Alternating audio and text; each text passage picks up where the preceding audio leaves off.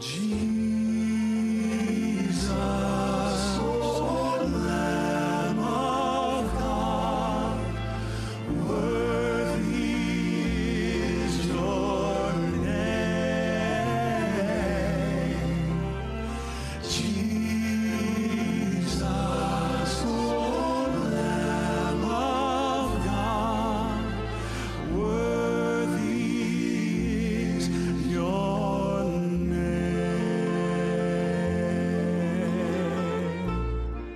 Revelation 12:11 And they overcame him by the blood of the lamb and by the word of their testimony and they did not love their lives to the death. Welcome to By the Word of Their Testimony and here is your host Etienne McClintock. Dear listener, greetings and a warm welcome. Thank you for joining me on the program again today. I'm delighted to have your company. In the studio, of a very special guest. His name is Kevin Petrie. Kevin, welcome to the program. Thank you, Etienne. It's wonderful to have you come and share your testimony. Now, I've known you for a number of years. I think I first met you around the 80s in New Zealand in Christchurch. That would be right. I think your family came across from South Africa somewhere in the mid 80s. Yeah, it was beginning of 85, 1985. And your dad was the person that actually met us at the airport Okay. on that day. And I remember it was quite a cool summer's day. And that occasionally happens in Christchurch. And we're going, this is the summer. I mean, the winters are going to be freezing cold.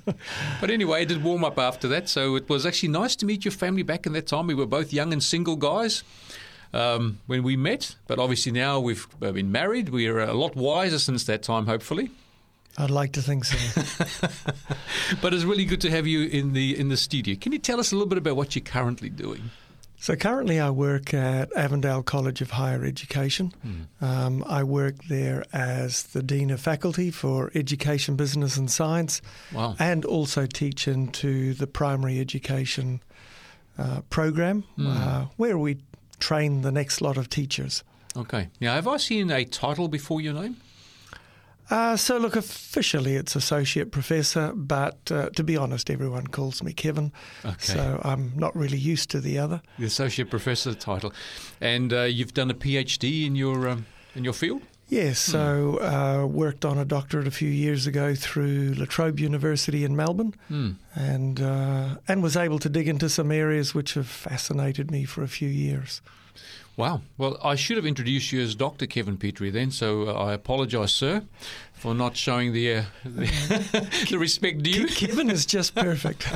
no, I know you're a humble guy, and I enjoy that about you. Now, from time to time, we do get the opportunity to hang out together and spend some time together, and I've always appreciated your company and that of your family as well.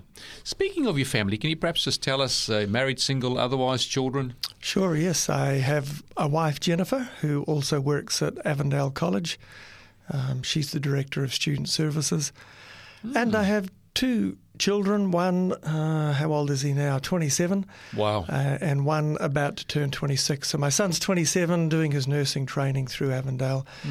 My daughter lives in Adelaide, graduated as a primary teacher from Avondale College, and now teaches uh, at Prescott Southern Adventist School in the Morphett Vale area of Adelaide. Right. Yes, I uh, I was able to catch up with your daughter uh, earlier in the year. We were doing some work for Gateway Baptist Church, and the uh, the senior pastor there, um, Reverend Jacques, he actually remembered your daughter because he'd gone over to the Morphett Vale Seventh Adventist Church there the, and the school, and he had to go and pick up some things from the school, and he remembered your daughter teaching in the class, and he remembered her voice. Funny enough.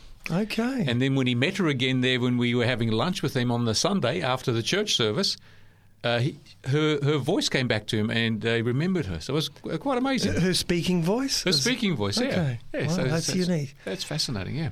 Maybe it's that Kiwi accent she still has, perhaps. Part Kiwi accent. Well, that's not bad because I've got a part Kiwi accent as well. It's pretty well hidden, I think. Yeah, yeah, it's a South African slang slash Kiwi accent. Some people who've got a sharp ear can actually hear both. But we're not here really to talk so much about myself. We're keen to hear about you and your life. So you're obviously a very busy man. Um, were you born in New Zealand? Where were you born?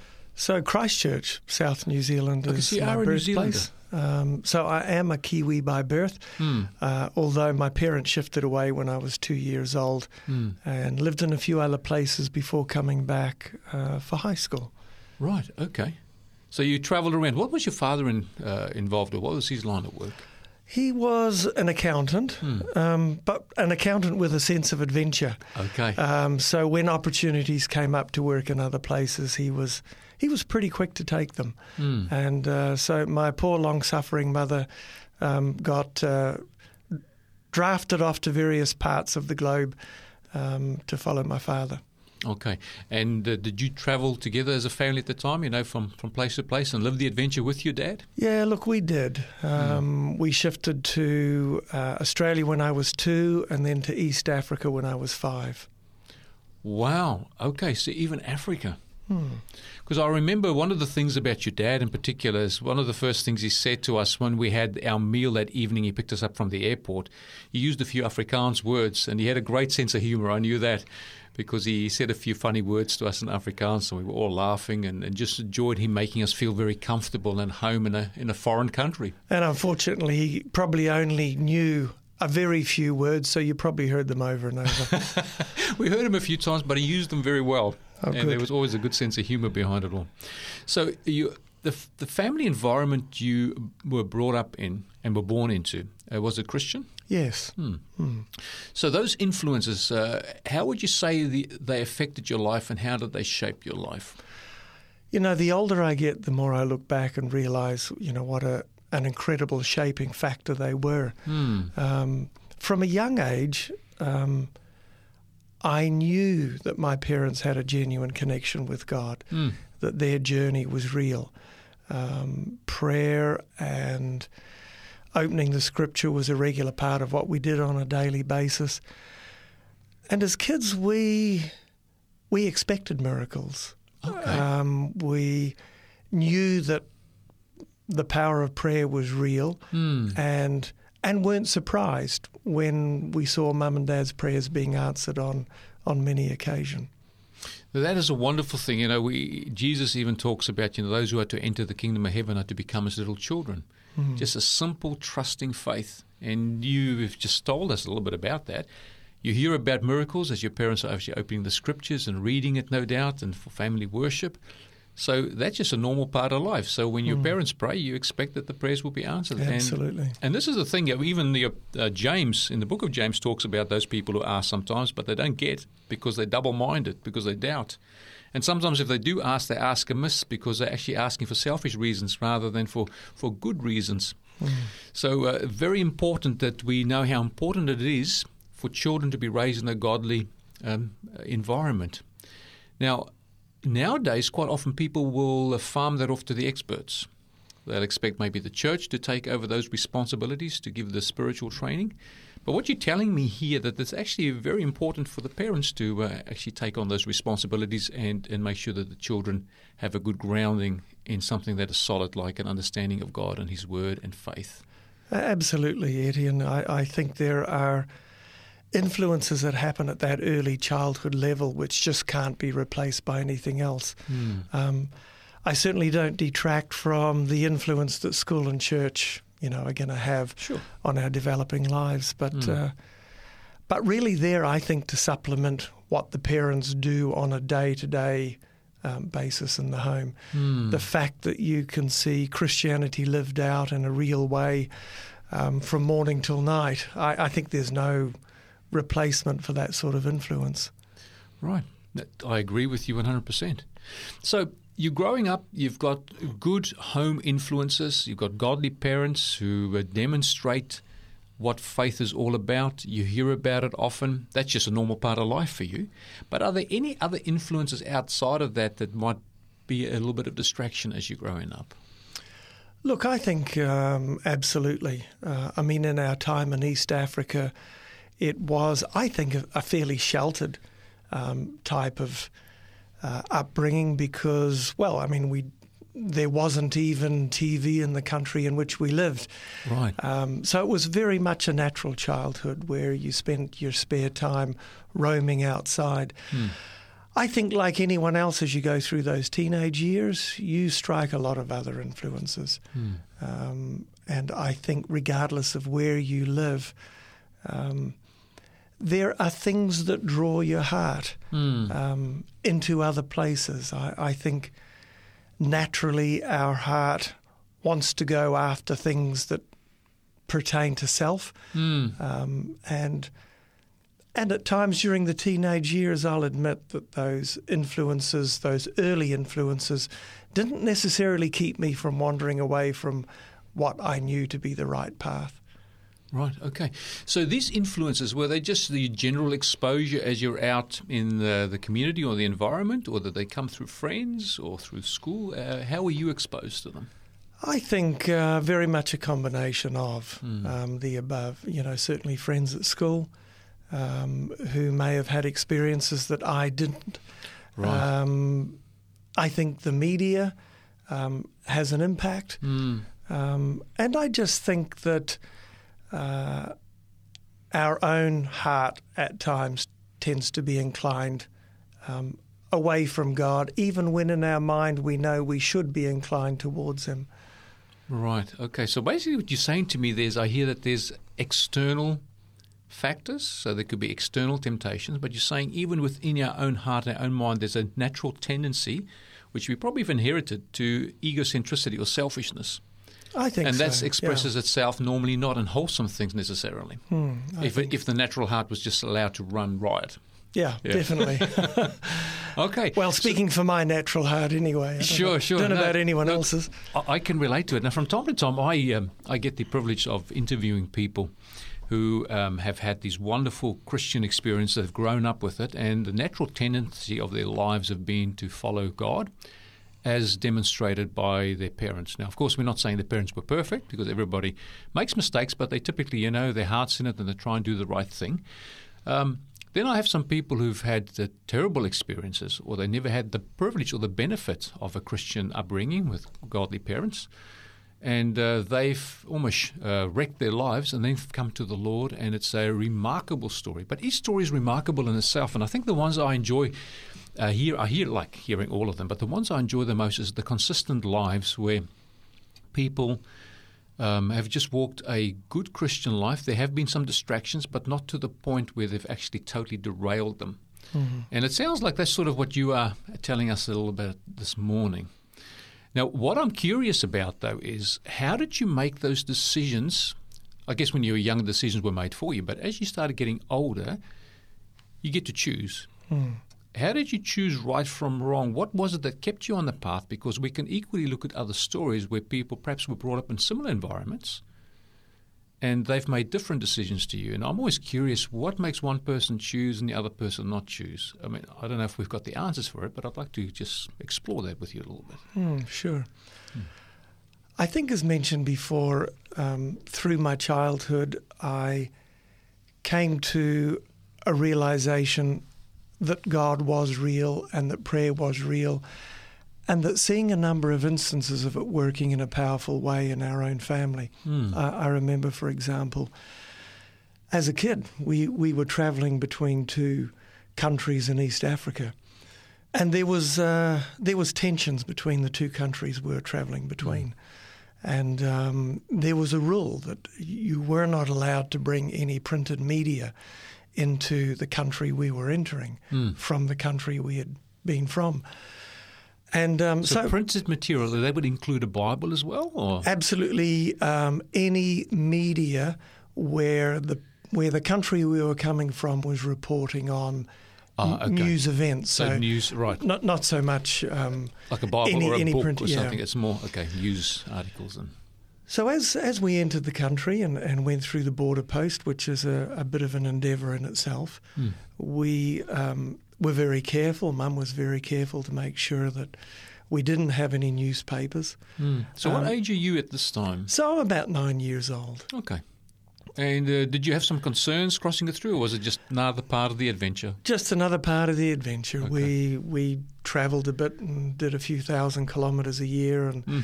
so it was just yeah part of the trip.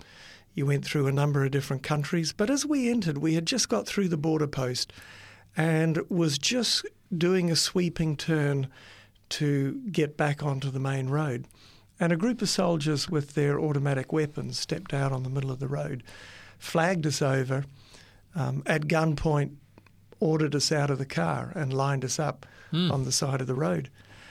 And um, as kids, we thought this is just so cool. you know. wow. Imagine, imagine the stories we can tell our friends Yeah. when we get back to Well, school. I'm enjoying the story so far well, mum and dad weren't quite so uh, keen. because they understood the potential They danger of understood the danger. yeah. And uh, as as my mum stood there, lined up, she had this sudden thought. See, that morning, never to be one to waste anything, she had wrapped up the lettuce left over in newspaper and put it in the boot. And she realised that as they searched the car, which they were doing from top to bottom, they would find that newspaper from the previous country Oh. and determine that we were smuggling media into the country. The um, the rules stipulated that you would have your car confiscated if that was to happen. And being a few thousand kilometres from home, we weren't too keen on that. Absolutely. You don't want to walk. So as Mum stays there, she just prays. And we don't know about this at the time. They decide rather than to start in the boot where the lettuce was wrapped in newspaper, they'd actually start on the roof where our four suitcases were tied. okay. So the first suitcase comes down, and it just happened to be my one because it was the smallest, and uh, and packed right at the top, there was my Bible, Hmm. and uh, because that's where my parents taught us, that's where you packed it. So they open it up, they find the Bible, and they hold it up, and they ask my dad, "Are you a Christian?" Well, he wasn't sure if it was good to say yes or no, but he told the truth and said yes. And the leader of this group of men then just said, Well, whereabouts are you from? And my dad gave the name of the place in which we lived. And a big smile broke out on his face. And he said, Hey, you know what? That's where I went to school. Really? He said, Are you guys Adventists? And uh, my dad said, Yes.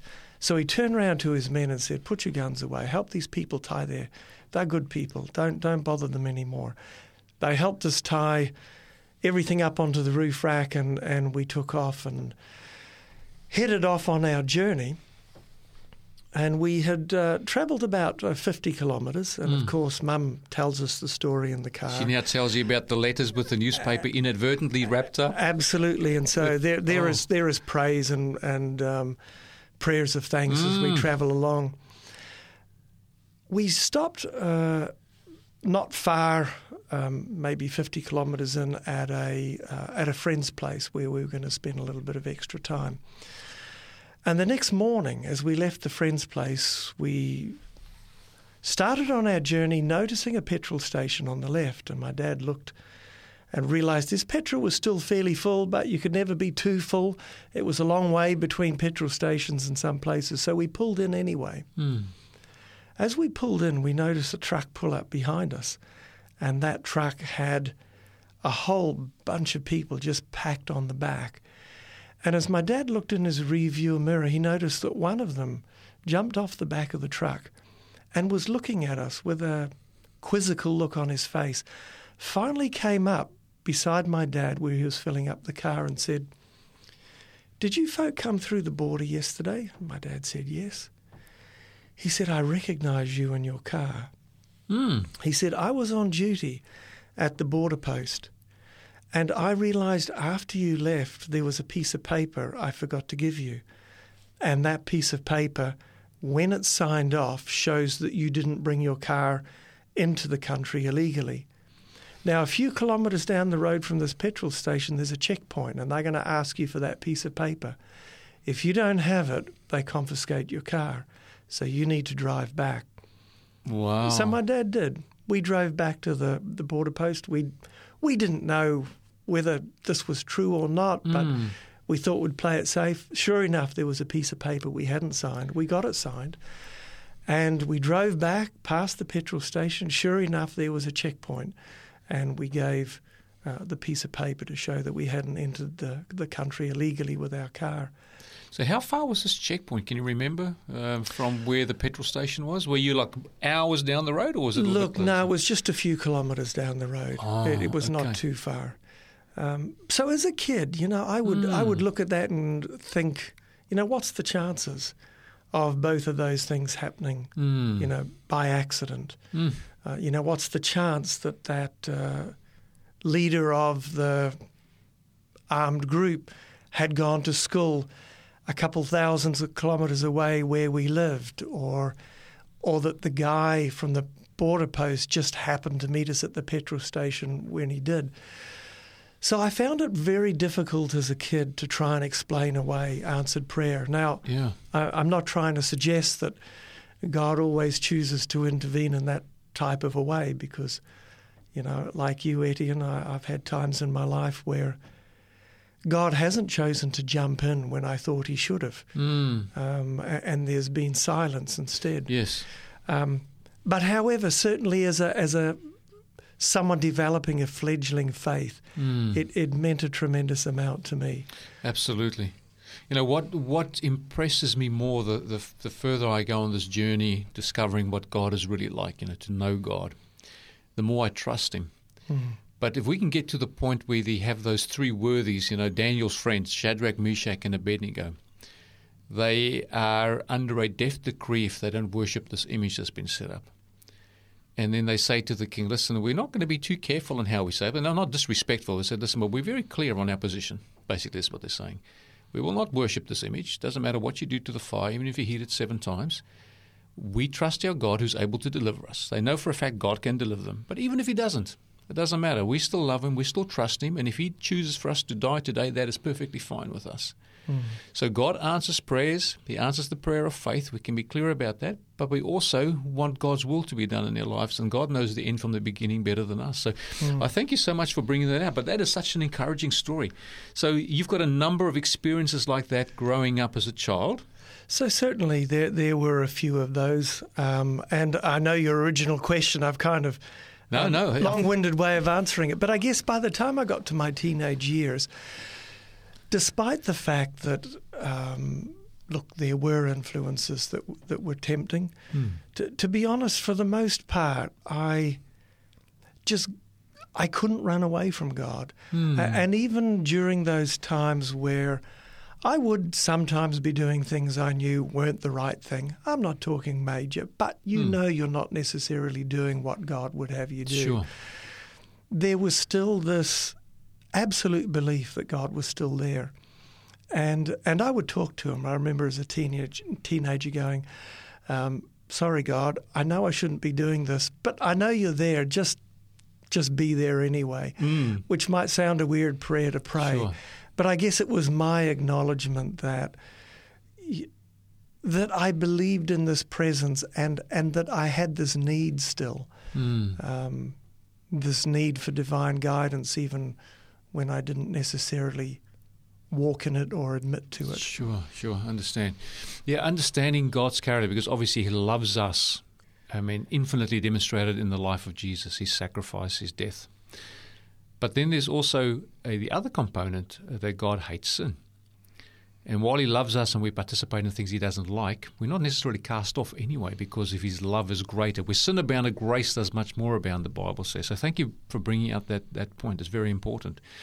So you, you have these positive experiences. You see God working in His providence. Some people would just say, look, those are just coincidences. But this happens often enough for you to know that this is answer to prayers. You pray about it, it happens. And I think there's a lot of things that God will do for us if we ask that unless we've asked, He wouldn't have done for us otherwise. So your mum demonstrates it, your dad demonstrates it, you have a life of adventure, you're thinking, this is a pretty good life. Why would I walk away from it? That's sort of what I'm hearing from what you're telling me. Yeah, look, I, I, I think so. Um, However, as you mentioned a little bit earlier, you know, the influence of other things, such as friends, Hmm. um, can become a real draw. Because, look, to be honest, every teenager wants to belong. Absolutely. I mean, that we're social drive, creatures. Yeah. uh, yeah, that drive to be accepted as part of the group is just so strong. Mm. And um, I mean, I, I I remember a particular instance where, um, after high school, um, I got in with a group that was not necessarily the the ideal group, and a friend of mine had worked out a new way of making money. Mm. Um, and at that time, I'd tried a few different things. I dropped out of university a couple of times, and uh, and I was just on the dole, trying to find where on earth my life could go from here. Mm.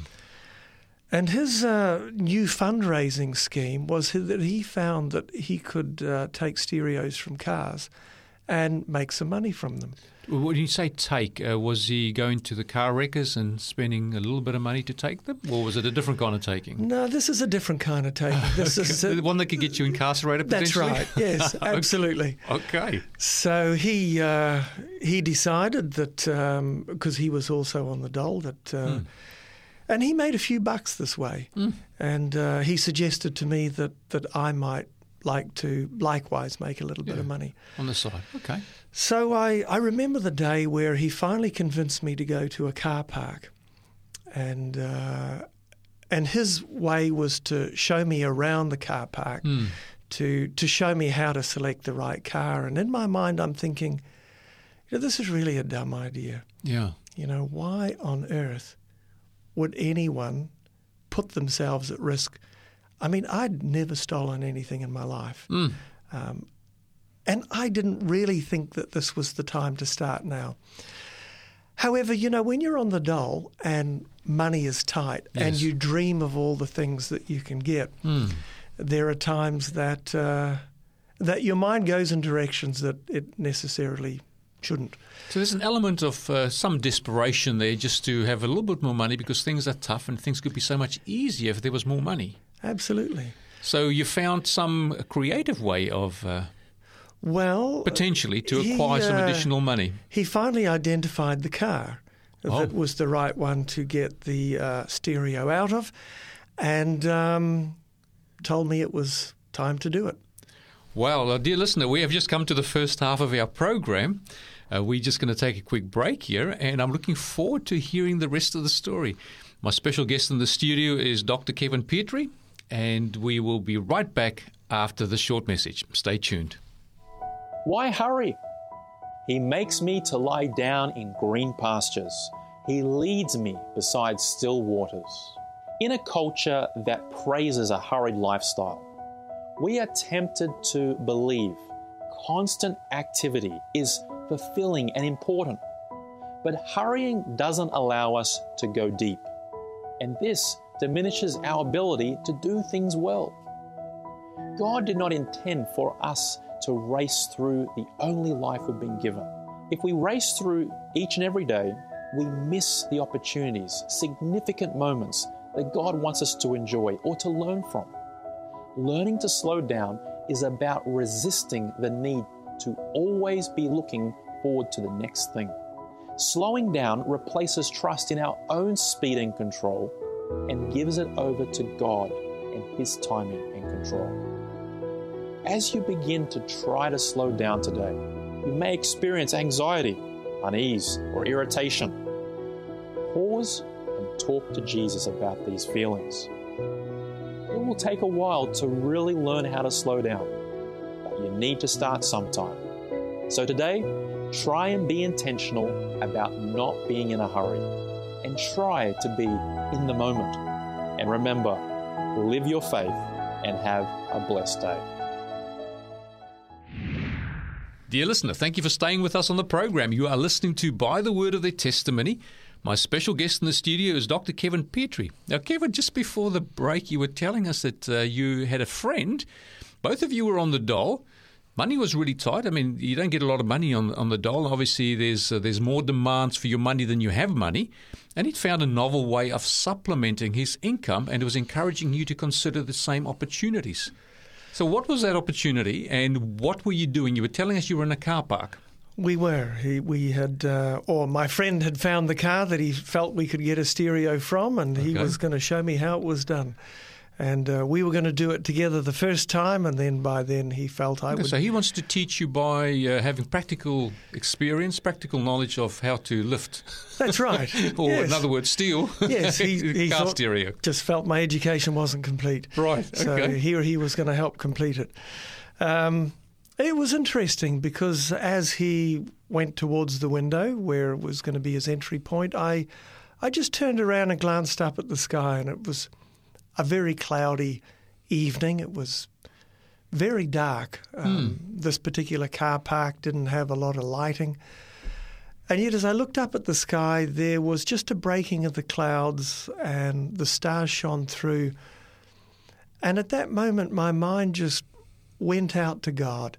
It was, um, Uh, I call it a reach out point. It's not a turning point, Mm. but I. I think that if, as humans, we have enough reach out points, it eventually becomes a turning point. Okay, interesting. And uh, and as I looked out, I saw the stars there, and I remember clearly just saying to God, "Is this the best I can be? Is this is this really the best I can be?" so, roughly what age are you at this time? So I'm 18 at this time. Okay. So it's a it's a it's an age where obviously family, uh, I mean, re- relationships with friends are very important and uh, quite a vulnerable point in age for many people. Yeah, look, it is. I, I think it's um, looking at a number of friends I had at the time. It was a turning point age uh, for many of them, and and just at that very moment, it's just like I knew I couldn't do it, and I just Wow. I just walked away. And he called out after me and added a few names to what he thought I was like because I wasn't brave enough to go through with it.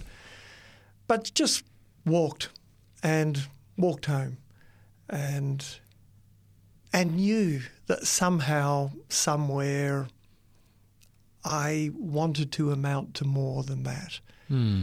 That I wanted my journey, my story, to to be something that actually contributed something worthwhile. Yeah. Okay, because this is the opposite of contributing something worthwhile, isn't it? it's taking something It from really someone else. is. Yeah, and I, I often think about this, you know, the, the amount of scheming and planning and uh, skills that are developed to be deceptive and to steal. If that same amount of scheming and planning, that mental energy, that um, that smarts, the um, and the thinking and also the time that goes into this, if that was put into something productive that actually aid and hmm. help society, society would be a very different place. Absolutely. Jails would be empty and people would be looking out for each other. That'd be a hmm. great place to live. Hmm. Well, praise God that you just at that moment you had a, I don't know what you call it, a God moment, a, a, reach out moment. A as reach out moment, I call it. Yeah, because it wasn't a turning point yet. No. Okay, so how many reach out points did it take for you to get to a turning point at that age in your life? I, I think there was a few. Um, because I'd tried a whole lot of things, uh, not just uni, but work opportunities, and had never lasted. I had always given up after a short amount of time and just couldn't settle to anything. Just, just was constantly restless. Um, yeah, just couldn't find my place. And, you know, like for most parents, my parents were just I think they'd given up, to be honest. In fact, Wow. mum, mum admitted later that she kind of thought, yeah, okay, that's a shame. He, he's He's not going to amount to anything. he's not going to amount to much. Um, now this is this is a, a bit of a mind blower because I mean everybody would look at you now. They would not consider that you would be a person that has had was directionless probably at the age of eighteen or thereabouts, because you've obviously uh, successful in your field. Uh, I mean. It takes a bit of work to uh, to achieve, uh, you know, a degree, a PhD in your field, and also to work as a associate professor. So this is an encouragement to any person out there, any young person listening out there at the moment. You may not know where your life's going. You might feel it's aimless. You may feel there's no purpose. But take courage from Professor Kevin Petrie that he also went through that experience at some stage in his life. And look, I, I over the years have, um, I think it's enabled me to look at the students that I've taught with different eyes, because I realise the extent to which there is no limit to what God can do with a person's life. Mm, amen. if they let him in and do some stuff on the inside. Uh, I mean, education is not is far more than just the knowledge and the skills and and even even skills that are great in helping people. It's the acknowledgement that actually we need we need a higher power on the inside, um, tra- Absolutely. transforming us from the inside out Yeah. and uh, and I think that's that's been a continual lesson that, that I haven't forgotten. Wow. Okay, so that, that transforming power is obviously needful for us, just simply with the default um, nature we were born in, which has that egocentricity. It's a little bit contrary to the love of God or even the law of God, and therefore we need a help outside of ourselves. I mean, hmm. Jesus even talks about that. He he says that without me you can do nothing. He talks about him being the vine and we being the branches. We should be grafted in if we are drawing energy or you know nutrients from the from the vine. The branch of itself will then produce fruit. Hmm. So it's not for us to destroy fruit; it's for us just to strive to be grafted in and stay connected with the vine. Hmm. So that uh, that internal uh, mechanism we want, which is only brought to us by the Holy Spirit, obviously very very important. So these reach out moments. Have you got any other stories? Because I'd like to get to the point where there was a, a obviously important reach up Hmm. um, moment. Yeah, look, there, there were two or three, three or four of those reach out moments at, Mm. at various points where I, I looked at where I was heading but was powerless to actually do anything about it. Mm. No matter how much I would set my willpower to do something, Right. I, I just couldn't do it. I remember another reach out moment after being on the dole for a while. I thought, look, I'm going to try the uni thing again. Mm. Uh, I'm going to see if I can train to be a teacher. And and really, I wandered into it because a friend of mine was doing it, and we didn't leave, live too far from the institution. But I remember as I enrolled, I I just had this little reach out moment to God where I, I said, you know, look, I'm going to have another go. I don't think I'm going to make it anywhere, Mm. But I'll see if I can last at least maybe a semester. Maybe I might even last a year. We'll see. But, you know, I, w- I wouldn't mind a bit of help. And so um, I just started and put one foot in front of the other and didn't actually think I'd finish the first semester. I, I got restless. I wanted to go off and do something else. Mm. However, something happened in that year. Uh, our Bible teacher, I mean, how often have you heard in different stories to do with schools? There was this teacher. Mm. well, there was this teacher who taught. Um, we had a combined year 12 and first year of teacher training Bible class together because we were all on the same campus of the Mm. institution. This was at Longburn College in New Okay. Zealand. Right. And um, one of the books that he insisted we read for his class, because it was on the life and teachings of Christ, and he was just going through various stories Matthew, Mark, Luke, John. But he said we had to read this book called um, The Desire of Ages. Okay. That's a very good And, book. Um, and look, at first I didn't, but he, Hmm. he would give these regular quizzes on it, and the rest of the girls in my class kept on getting better scores than me. So I thought, right, I'm going to read it. you don't want to be showing up. No, no, I'm, I'm going to read it just to get a good score. Yeah. And look, for the first few weeks, I'd say the first two or three months, I I really didn't like it. Mm. Um, my reading repertoire at that time consisted of westerns. Right. Um, so that was pretty much all I, you know, I read, Yeah. um, or other war type books, Mm. um, particularly adventure and you know anything exciting. And Quite stimulating kind of. yeah, look, it um, was, stories. and I found this book a bit like, uh, excuse the expression, chewing on dry Weet-Bix. okay. Um, and the only thing that kept me going was that I didn't want to get worse scores. Sure. Yeah. the- but you were missing the, other milk kids. and the honey. I, I was, I was exactly. But the funny thing was, I got about a third the way through the book, and then sa found myself in this position where I couldn't put it down. Mm. And uh, I finished the book um, while the class was long way from even being finished that year. Mm. So I read it again, and and somehow through it, um, the contemplation on the life of Christ, reading it alongside the Gospels, um, God stole my heart, Mm. and I came to find a presence that um, that transcended. Um, that in spending time each day looking for that presence in prayer, Bible study, and reading, um, there was a new inner power that Mm. was awakened, and and over a period of time, the old restlessness started to disappear, and I found a purpose.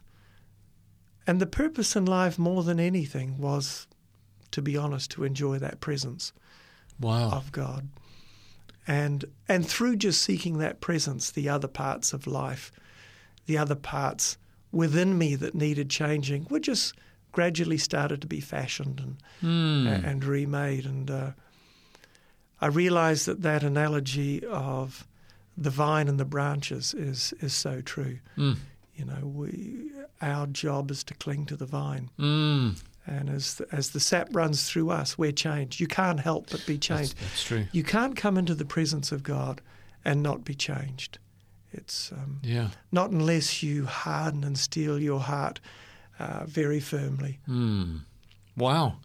That is very powerful. Uh, yeah, my life was impacted as well by the same author. I mm. started the book called Patriarchs and Prophets. It starts at the very beginning, mm. basically, and goes through the creation account and Moses and so on.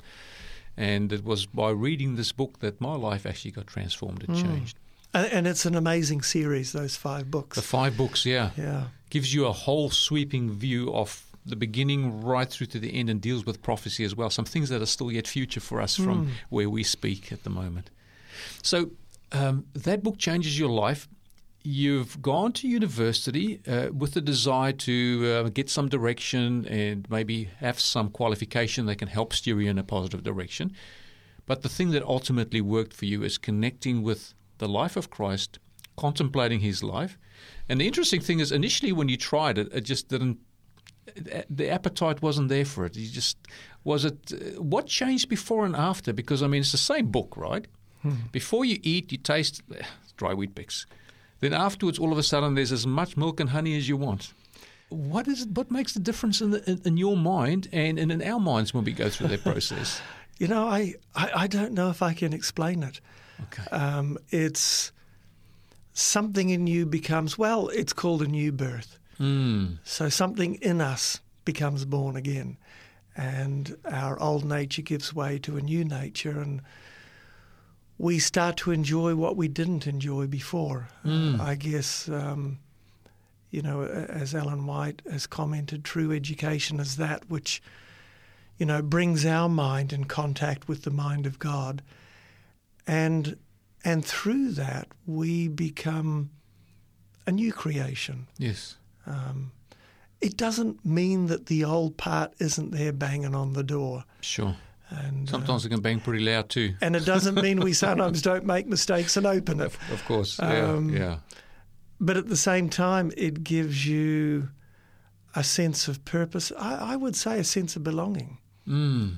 Um, a sense of belonging that becomes more important than what people around you think. So yeah, I've discovered that all the answers, all the right answers, uh, fulfillment, purpose, love, joy, peace, everything comes in that connection with God. But when you are distracted or you're in your natural state, what I mean with what we inherited, and I guess what we've expressed as well because of that inheritance, our appetites are so different. And although we're looking for all those things that I just mentioned, we just can never quite find them in those places until hmm. we taste. But if we persist in taste, then all of a sudden we go, This is what I've always been looking for. I just was in the wrong place, looking at the wrong thing. Maybe my eyes were blind to it. It, it just blows me away. Now, I've never been able to put that in words myself, and I was hoping someone else can do it one day. But I think it's one of those things, according to the Bible, that cannot be explained but can be experienced. Uh, good. That's a good comment. Yeah, you know, it's like the wind, as, as Jesus says to Nicodemus. It blows, you don't know where it's come from, you don't know where it's going, but you can see the effects of it. You can't explain it, but you can see the effect, and you can feel the effects as well. So we praise God for that. But I just have one question. I just want to step back before you start reading the book and before you start, or around the time you start going back to uni to study education to see if that's going to you know, give you direction, although you think it's probably only going to be one semester if you can last that long. What was your prayer life like and your religious life like? Were you going through the motions? Were you attending a church or were you a little bit disconnected from the church? I'm probably a little bit disconnected. I mean, I would, I'd go sometimes, Hmm. um, particularly if there was a youth Sabbath school lesson or something. You know, I'd, I'd trundle along and maybe listen for a bit. Hmm. Um, So your parents were, had reason to be worried if, if, as far as your spiritual look, I, life was concerned? I think that they felt I was aimless, Okay. but not necessarily. You were not worldly in a big way. No, yeah. I, I wasn't. I, I mean, probably Just not committed, I guess. Probably to all intents and purposes, I just looked like your average youth, Mm. you know, in a church, who was there sometimes, not all the time, who who knew and believed and acknowledged God, believed in God. Okay. So you weren't an atheist by any stretch of the imagination. no. Yeah. And and I would still at times pray to him Mm. and talk to him about stuff. Yeah. Um, but it just probably wasn't at a point where it had become a really personal journey. Mm. Right. Okay. So you start reading this book. Uh, you were forced to read it because the girls in the class were showing you up. Now you've read it not only once, you've read it twice because you love this book and who it's talking about. Hmm. You are transformed by it. What happens subsequent to this experience where you've uh, encountered Christ in such a personal way? You know, it was interesting that the year after um, this took place, I think God decided my faith needed some testing, Mm. this fledgling faith. Right. So I was, you know, spending some daily time with God. I came to a, a, a prac teaching session where you go out into a school for four weeks and you work under a teacher and you teach lessons. And, and my job, or one of my jobs at this particular school and class, was to teach a unit on disabilities. And um, I was to develop a greater understanding and um, empathy with the children in terms of people who are blind or, or deaf or you know whatever other impairment uh, disability they had. And I just hit the wall where I thought I can't do this. I, I have no idea how to do this. So I um, I went in that little spiral that us human beings sometimes get in where we go I can't do it. I'm no good at it. I can't. And I should have reached out and asked someone for help. Mm. I mean that's hopefully what I do today. Yes. But I didn't. And I got right to the day of my prac teaching starting. And I didn't have this unit of work. It had to be a four week unit of work, teaching three lessons a week on it. And I knew my teacher, my supervising teacher, was going to ask me for it on my first day there, and I had nothing. Mm. I woke up that morning about two o'clock in the morning of the day I was to start, and I wrestled with it and I wrestled with it, and finally I thought, okay, I'll give up. I'm just going to ring up tomorrow and say, um, I'm not coming. Yeah. I'm I've given up my course. Mm. And with that, I felt "Oh, that's so good. That's a burden off my shoulders, and I went Wow. off to sleep. Woke up at four o'clock in the morning, Two hours later. and you talked about this book, Patriarchs and Prophets. And Yeah. you see, I'd been reading that too. And I I had very recently read about the Red Sea Mm. and about um, the fact that the Israelites had this faith moment where they just had to go forward. Mm. So I just wrestled with that, and God was telling me, you got to walk forward in faith. Okay, you haven't handled all this right. So finally, I gave it to him about five o'clock in the morning and just went off to school despite the fact I thought I'm going to get told off for not having this unit of teaching ready to go. Yeah. My teacher said nothing to me all morning. Hmm. I just sat at the back because the first day you just watch classes. You don't have to teach on the first Right. day. I had to start teaching that unit the next day. Mm. After lunch, I'm just sitting there, the teacher's teaching, and there's this knock on the door, and it's this police lady.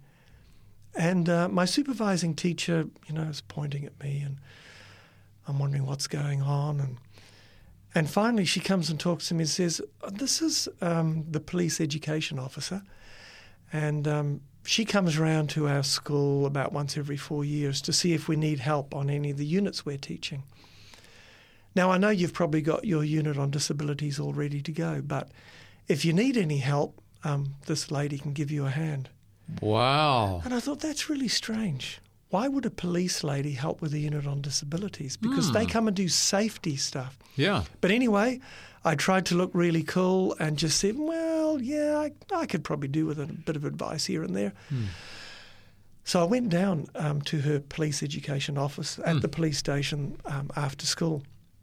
I found out she was an ex primary school teacher and Wow, um, okay. she had taught a unit on disabilities. And there, in the next couple of hours, she helped me write an entire unit and organise the visitors and guests that would come in as part of that unit. And you know, for someone developing a new faith, that just did me an immense amount of good. Just to just to see God at work because suddenly now it wasn't for my parents. Mm. He was doing it. It was my journey. Uh, and it was just so real to me. Now, as said before, you know, I wish I could say that every time I had a mountain to climb, that God miraculously moved it. Mm. Um, I can look back over some periods of my life where He has stayed silent at times where I desperately needed Him to intervene and felt that He should intervene in a particular way. Mm. But He's taught me just as much through those times as He had when He's visible. Um, and I, I know each of us need to learn to hang on to God when He's silent Yes. and and believe that he's there just as much hang on to what he's already shown us as evidence of his love even if he doesn't choose to show his hand now It is so important to remember those special moments where God has come in for us, intervened for us, helped us out when we do not deserve it. Because hmm. you knew you had to do the work, hmm. you didn't do it, and somehow God, in His providence, He opened up an opportunity where you could actually have the access to someone who had experience, which you perhaps wouldn't even have had otherwise. Hmm. Uh, I've had moments like that as well, where just the goodness of God has just blown my mind. Said, Lord, I don't deserve any of this, but you just end up loving the Lord so much more that He's cut you a, a bit of slack. absolutely And uh, when you see how good the God is to those people, as it says in Romans chapter 5, who are yet without strength, who are his enemies, who are ungodly, who are still sinners, it talks about all those categories of people that Christ died for them in any case because he loved them. It just shows you maybe we need to cut each other a little bit of slack as well sometimes Yeah, when probably. we interact with each other. so thank you. That has been very encouraging. Um, now, this experience, because I mean, obviously you cruised for four weeks, you didn't do your, your duty.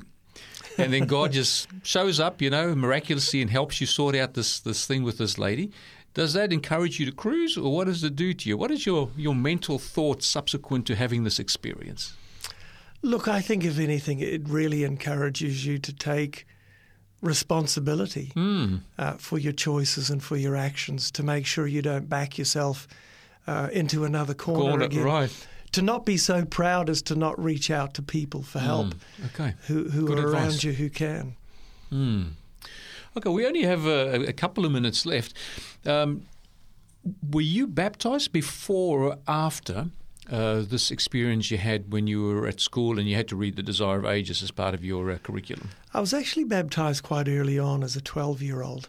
So it, it was well before that. So, a- and certainly as a 12 year old, for me, the decision was a real one that I was making. Yes. I, I, I genuinely wanted to go in that direction. Hmm. So you can make a decision for the Lord, and in subsequent to the decision, you may even wander away. Because there's, Sure. there's, there's a thought process out there. Sometimes there's thought that's once saved, always saved. As long as you say Lord, Lord in the beginning, subsequent to what you do after that doesn't matter. But you're actually saying if the connection with the Lord fails, then we need to come back to the Lord. Yeah, we do. Look, he respects our choice. You know, if we're determined to walk away, he loves us enough to give us that freedom, and he'll allow us to walk. Um, but um, as one author put it, uh, he's the hound of heaven, and he he just continues to, um, in a loving way, um, track us down. Um, intervene in our pathways and just try to show us that he cares. Hmm. That's very important. You know, choice suggests freedom. If there was no choice, there'd be no freedom. We just automatically do what we need to do. There wouldn't be choices we can make. Everything would just be a facade. We think we're choosing, but there's none. But you're telling us here God allows us to choose and He honors that choice because obviously with choice comes a level of responsibility. For sure. And even in spite of us sometimes making the wrong decisions, God, like you're saying, as someone put it once, is the hound of heaven and He will continue to pursue us while there's still yet the opportunity to reveal more of His goodness to us. There's a, one of my favorite texts in uh, Romans chapter 2, verse 4. Tells us that, you know, it's, it's the goodness of God that leads us to repentance. Hmm. So, dear listener, we have been listening to the testimony of Dr. Kevin Petrie here on By the Word of Their Testimony. We're just going to share our contact details with you, and we'll be right back after this short message. Stay tuned. Thank you for joining us on By the Word of Their Testimony. If you would like more information about today's program, or if you have any questions, please contact 3ABN Australia Radio by phoning 024973 3456. Or you can send an email to radio at 3abnaustralia.org.au. You can also contact us on our 3ABN Australia Radio Facebook page. We look forward to hearing from you. Dear listener, as we wrap up our program, I'd just like to remind you that my special guest is Dr. Kevin Petrie in the studio, who's been sharing his testimony. Now, Kevin, just in the last few moments we have left, have you got any words of encouragement to our listener out there at the moment? If they might be going through a difficult time, or if they might be just wondering what's the purpose that God has for them in their lives? Sure. Look, a scripture passage which has come to mean a lot to me is Ephesians three twenty. Mm. Um, now to him who is able to do immeasurably more than all we ask or imagine, mm. according to his power that is at work within us. Um, now, I have a pretty good imagination. Right. But God says, even more than what you can, can imagine, imagine, for your life, mm. I, I, can do. So I, I think my word of encouragement would be don't, don't look at where you're at and what you see as being your faults and failures. Look towards a hand far greater than yours. And uh, there is no limit to the usefulness of what God can do with your life. That is wonderful encouragement, and I thank you for that. Uh, dear listener, you have been listening to the By the Word of Their Testimony. My special guest in the studio has been uh, Dr. Kevin Petrie. Kevin, thank you so much for coming to share your life. You, we make ourselves a little bit vulnerable sometimes when we share some of these experiences because people see us now and they don't know that we've been through a number of chapters where God has had to intervene or God has had to direct our life, where we've made some good decisions sometimes mm. and some bad decisions other times. But in spite of that, God can give us purpose and direction. And one of the things I know from experience, and you've demonstrated that through your testimony, is when God takes hold of our lives and we let Him, mm. let Him in, that we are not the same person after He's taken a hold of us. What we were before and what we were after are two different beings. God recreates and He also regenerates. And dear listener, we pray that you've been encouraged by these messages. I think there's been a real inspiration to me as well. And we look forward to catching up with you next time on this program. Until then, God bless.